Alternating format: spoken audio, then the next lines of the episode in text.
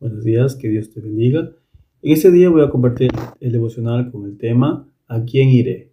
A lo largo de nuestra vida hemos sentido el rechazo de parte de nuestra familia, amigos, colegas. Muchas veces nosotros mismos somos causantes para que la gente nos rechace, pero no queremos reconocer tal vez nuestra forma de hablar, nuestra forma de comportarnos no es del agrado de los demás. O simplemente como hoy en día la gente ha dejado a un lado el amor hacia el prójimo, el cuidado y el estar pendiente de los demás. Y esto es lo que lleva a que rechace a su prójimo. Y esto es lo que demuestra una total carencia, un total desconocimiento de quién es Dios.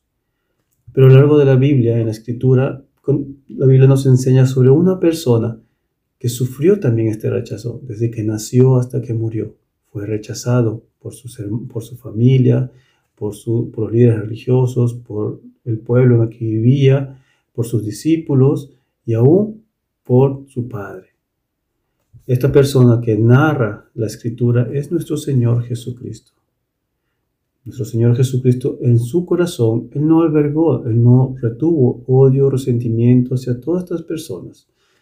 Más, más fue Él que oró y bendijo a estas personas. Incluso Él dijo estas palabras, dice, todo el que el Padre me da, vendrá a mí, y el que a mí viene, no le echo fuera. Esto está en Juan 6:37. Como dice, todo lo que el Padre me da, vendrá a mí, y al que a mí viene, no le echo fuera. Estas son unas palabras de aliento y esfuerzo para nuestra vida y entender qué significa venir al Señor Jesús, qué significa acercarse a Él, es reconocer que yo por mis propias obras, por mis propios méritos, no soy justo, no puedo alcanzar la salvación.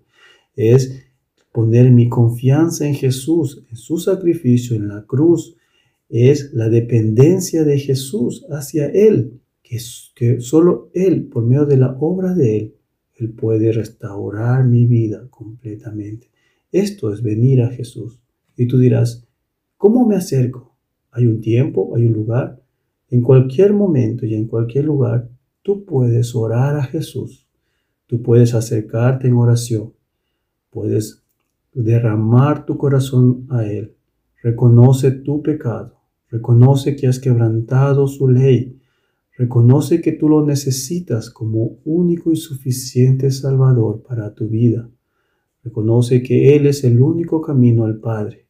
Entonces, Él vendrá a ti, como dice esta palabra, no te desechará, no te echará fuera. Ven a Él y Él te recibirá con unos brazos abiertos, esperando restaurar tu vida. Que esta palabra te sea de bendición. Recuerda, como dice aquí, todo el que a mí viene, no le echo fuera. Que tengas un buen día y que Dios te bendiga.